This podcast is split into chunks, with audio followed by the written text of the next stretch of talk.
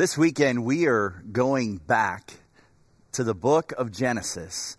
And our text for this week is going to be the fifth and especially the sixth chapter of Genesis. Now, here's the thing about chapter 5 and chapter 6 of Genesis this portion of Scripture can be pretty hard to listen to. It can be hard to take in. It's too often neglected or even ignored both by society, our culture, the world, and unfortunately, often in the church. However, understanding the theological and doctrinal principles that are found in the fifth chapter and sixth chapter of Genesis are critical for our survival. Not just our physical survival, but also our spiritual survival. Look at this verse in Genesis chapter 5. Let's start there, verse 1 and 2. The Bible says, This is the written account of the descendants of Adam. When God created human beings, He created, He made them to be like Himself. He created them, male and female, and He blessed them and called them human.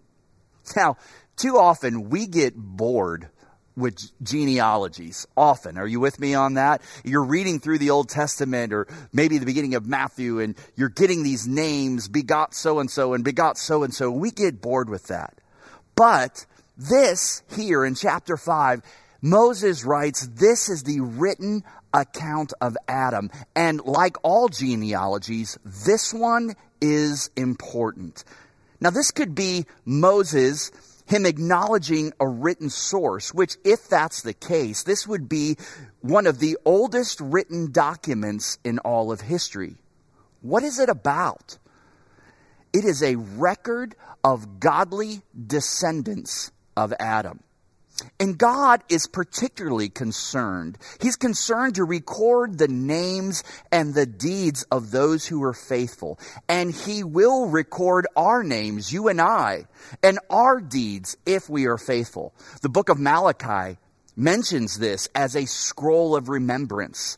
Even in the last book of the Bible, the book of Revelation, we read that there are names written in the Lamb's book of life. And the bottom line is that God is really more interested in people than we are. God cares about people and their names, their deeds, those who are faithful to Him. And in this text, Moses is connecting dots all the way back to the very first chapter of Genesis. You see, here he says humanity is different than all of God's other creation.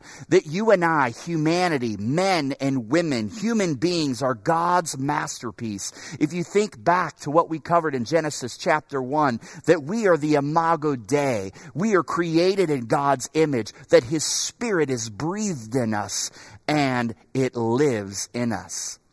So now, as we get to the sixth chapter of Genesis, this is 1500 years from the fall, 1500 years from the fall of Adam and Eve to the flood of Noah. And while we see the names of God's faithful, we also have time to see the effects of sin on God's creation since the disobedience of Adam and Eve. One of the most significant verses in the Bible for all of humanity is found in this sixth chapter of Genesis. For one, Moses was reminding the Israelites of their identity and their purpose and their hope for survival.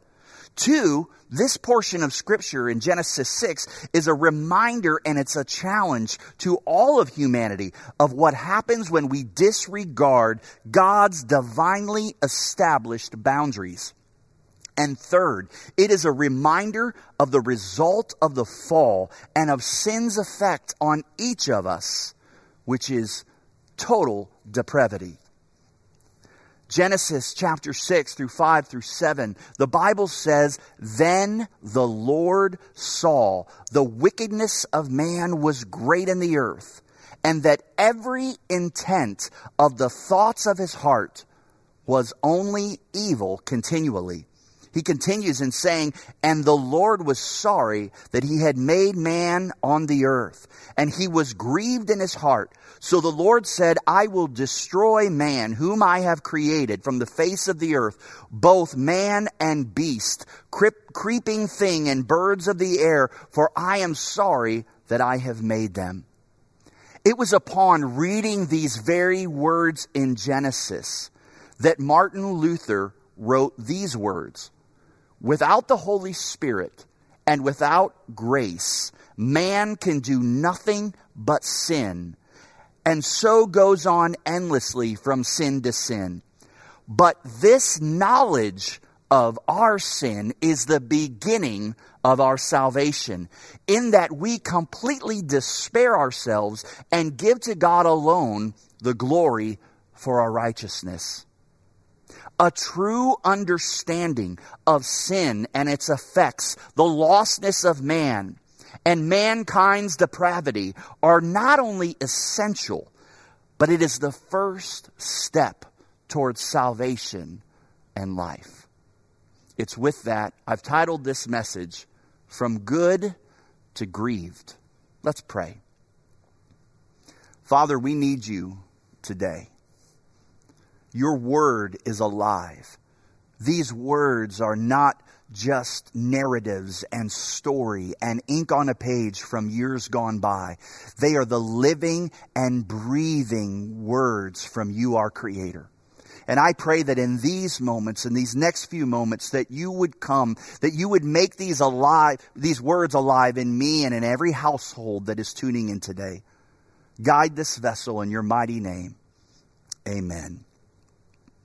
The prevailing opinion of sin in Western Christianity is that although man is indeed a sinner, there is nevertheless some good in him often the familiar passage of Romans 3:23 which you may know by heart that all have sinned and fallen short of the glory of God, fallen short of his glorious standard is used. And too often out of context and misunderstanding that verse, we think that well none of us are perfect, which is true, and all of us in need are in need of salvation, which is true. But we look at that verse in meeting up God's standard in this way that God is here and all of us on some type of diagram or level are falling short of God's standard. And so that when we come into faith in Christ, Jesus makes up the difference and that's how we gain our righteousness. But there is a problem with that illustration.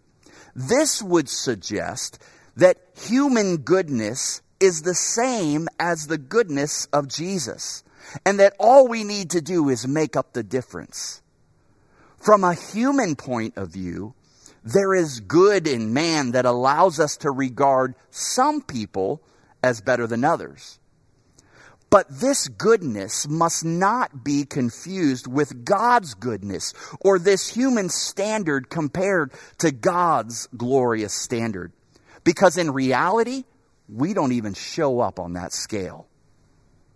God doesn't just say that people have failed to meet his standard. No, in Genesis chapter 5 verse 6, we learn he says that the thoughts of their hearts are evil all the time. In our church and in the Christian setting, we have a phrase that you'll know it as soon as I say it that God is good all the time, and all the time, God is good. Well, here, God is really saying, Moses writes in that sixth chapter, verse 5, if you were going to flip that, it's that man is bad all the time, and all the time, man is bad. 6 5.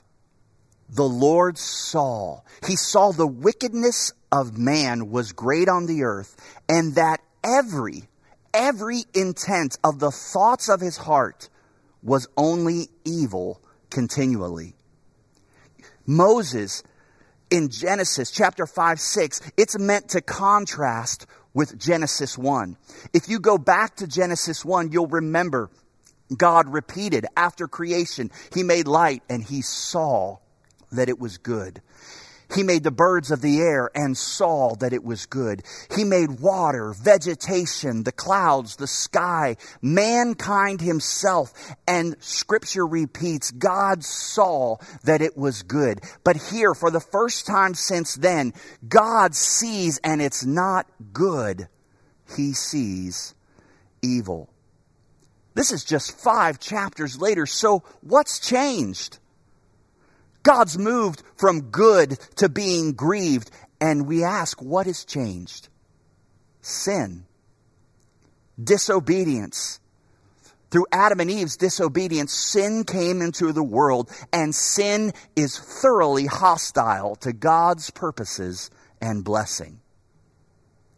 Today, I want to talk about four important lessons that we have to understand when it comes to sin and the lostness of man. Here's the first sin is an e- internal matter. Sin is an internal matter. Every intent of the thoughts of his heart, the Bible says, was only evil continually. Sin is not merely a question of outward actions such as adultery, stealing, murder, and other crimes. No, but the very thoughts of the heart.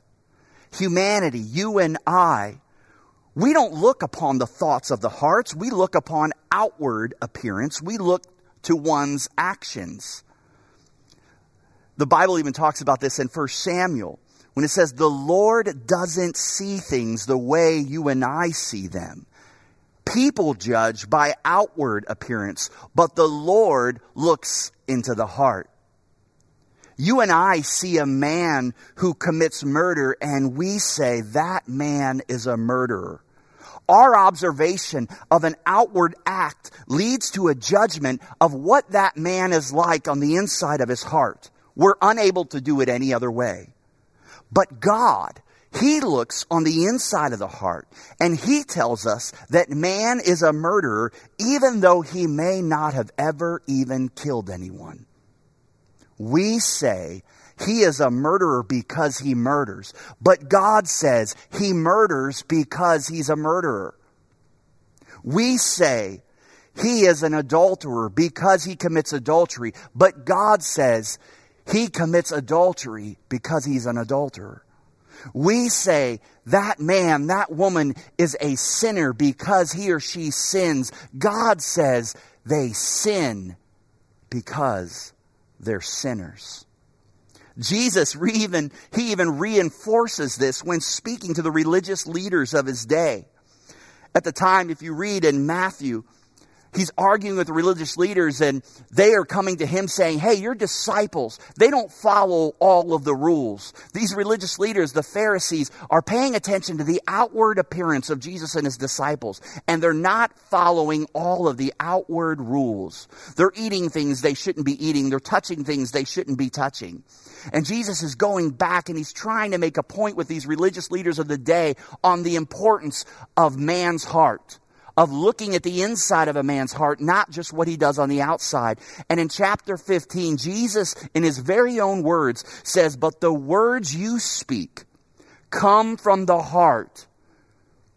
Comes from the heart. That's what defiles you. From the heart come evil thoughts of murder, adultery, and sexual immorality, theft, lying, and slander. It is the heart that breeds these things. Jesus taught that a person was contaminated not by what goes into him, but by the state of their heart themselves. He even emphasizes this in the Sermon on the Mount when he repeatedly says, You've heard it said. You all have heard it taught that you must not murder, that you must not commit adultery. But Jesus follows it up, but I say, even if you're angry, you're guilty. Even if you look at a woman with lust in your heart, you are guilty. God is always targeting and looking into the heart, and the reality is our hearts are evil. You may have noticed I have some glasses here. This middle one represents sin, and this represents us. And to illustrate this point, this is what we do based on outward appearance. We put a little sin in, and it gets pretty dark, and it corrupts everything. But you and I can't look into a man or a woman or a child's heart, so we judge a person's character based on their outward actions. But as it gets a little darker, well, that person is more of a sinner or worse of a sinner than me, and we compare. And Jesus is here saying, and Moses writes in 5 6 that we have to understand our hearts are evil. Sin is an internal matter, and all of us are infected with this disease. Here's the second point sin is pervasive as God saw the heart of man in Genesis 6, he said, every intent of the thoughts of his heart, every intent to the thoughts of his heart was only evil continually. Become, because it comes out of our heart, which controls what we think, what we do, sin affects every part of our being so that nothing we think, nothing that we do, nothing that we plan, and nothing that we are is unaffected by sin. Please understand, I don't mean to say that we can never do anything that you and I would call good. Of course we can. Or that you and I don't have aspirations in the direction of real good. Of course we do. But simply, even our best is always spoiled by our essentially sinful nature. You can't remove part of the blackness of sin. It infects everything. You could dump this liquid out and there still would be a dirty glass. Sin is pervasive. It's the same with sin that comes from our human heart. It contaminates absolutely everything. And that is why God said, that is why God, who sees the things as they truly are, he describes in the book of Jeremiah that the human heart is the most deceitful of all things and it is desperately wicked. Who really knows how bad the human heart is? The answer is God. He's the only one. Even the Apostle Paul, quoting several Old Testament verses in Romans, the third chapter, he says, All people, people, whether Jews or Gentiles, all people and everyone in between are under the power of sin. And then listen to Paul's words No one is righteous, not even one. No one is truly wise. No one is seeking God. All have turned away. All have become useless. No one does good. Not a single one. Their talk is foul like a stench from an open grave. Their tongues are filled with lies. Snake venom drips from their lips. Their mouths are full of cursing and bitterness. They rush to commit murder. Destruction and misery always follow them. They don't know where to find peace. They have no fear in God at all. Sin is internal in all of us and it is pervasive. So, where does that leave you and I? Where does that leave humanity? It leads me to the third point that sin brings judgment and death. In that text, and the Lord saw, the Lord was sorry that he had made man on earth and he was grieved in his heart. So the Lord said, I will destroy man, whom I have created from the face of the earth, both man and beast, creeping thing and birds of the air, for I am sorry that I have made them. And then a few verses later, Moses writes, Now God saw that the earth had become corrupt and was filled with violence.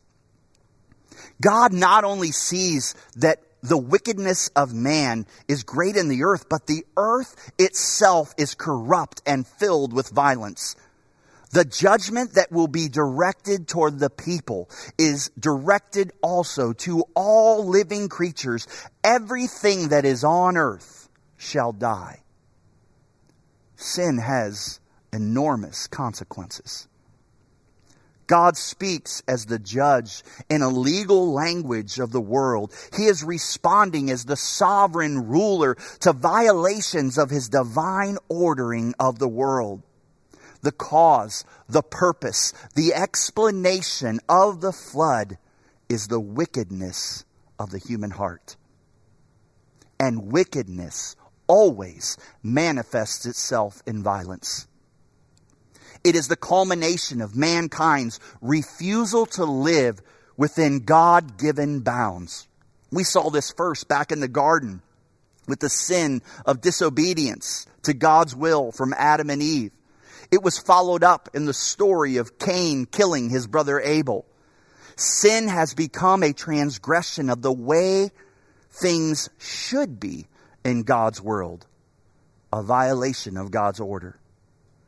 Moses reminds the Israelites when they were wandering in the wilderness, and his words remind you and I today that human survival is not dependent upon sexual procreation alone. There must be a commitment to the obedience of God's moral order. If not, wickedness will prevail and the result will be an end in violence. Though God declared judgment through the flood, He allowed the outworking result of sin and wickedness to be their very own judgment. For what God decreed to be destroyed had already, in truth, destroyed itself. So here's the bottom line. If left to our own devices, if left to our own choices, our own pursuits of personal desires, humanity will destroy itself on his own. And really, this is the problem in today's world of being true to yourself. We live in a society and culture that says, be who you are, be true to yourself, whatever it is that's deep inside you. The problem is sin is deep inside of us and our hearts are evil. And if we are left to our own devices outside of God's moral boundaries, outside of His divine boundaries, our wickedness will lead to violence and the violence will lead to our own destruction. In an all too familiar verse, Paul writes, for the wages of sin is death. That's the cost of sin, death. But there's a free gift of God, which is eternal life through Christ Jesus our Lord. And while not very popular in our culture or even in the church, unfortunately, there aren't many messages. I'm thankful that ACAC is one but it needs to be said and clearly understood by all of God's people and spoken to the world on the outside, to every unbeliever, that there is a standard, there is sin, there is judgment, and there will be punishment.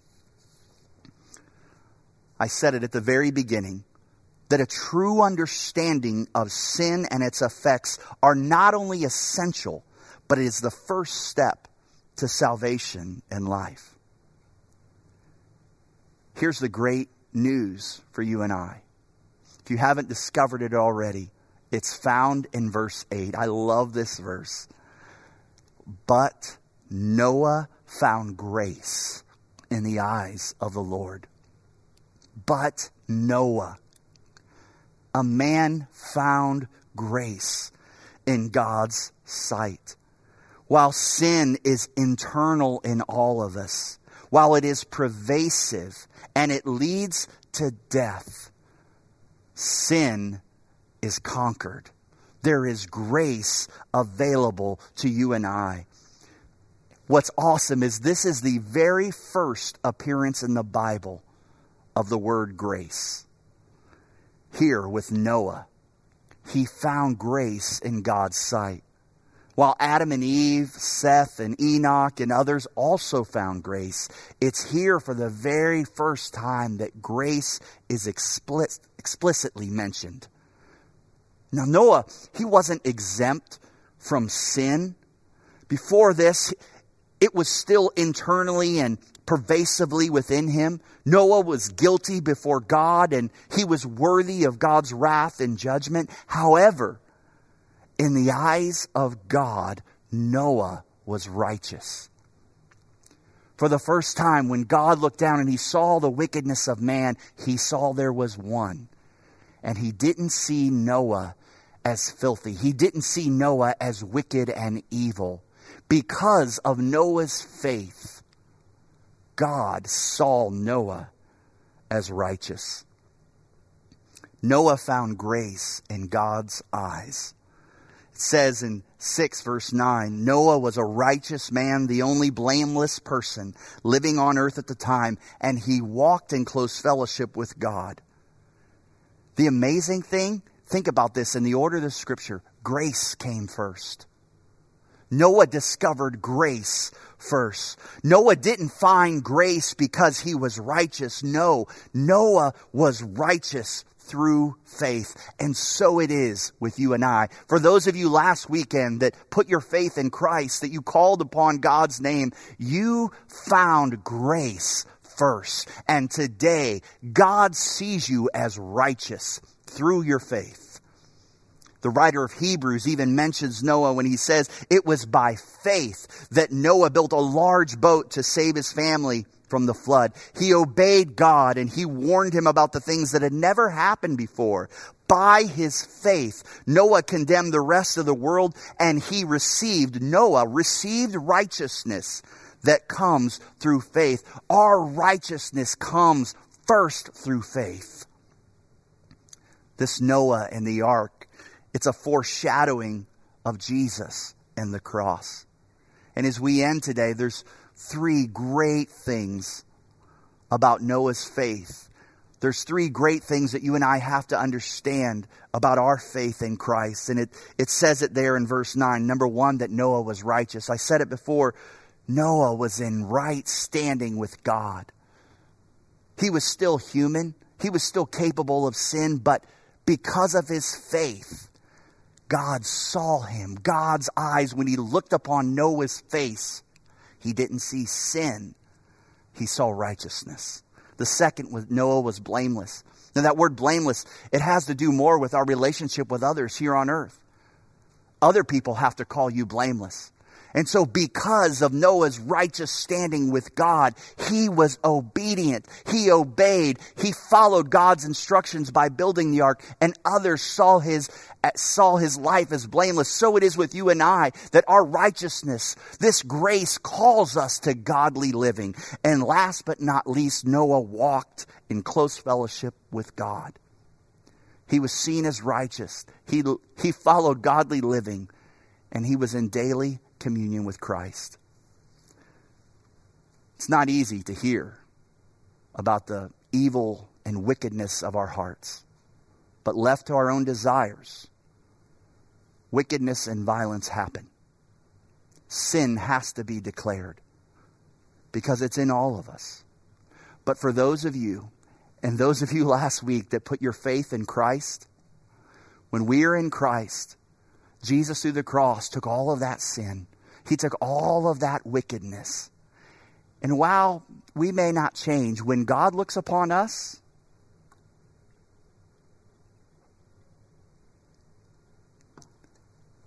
He doesn't see it anymore.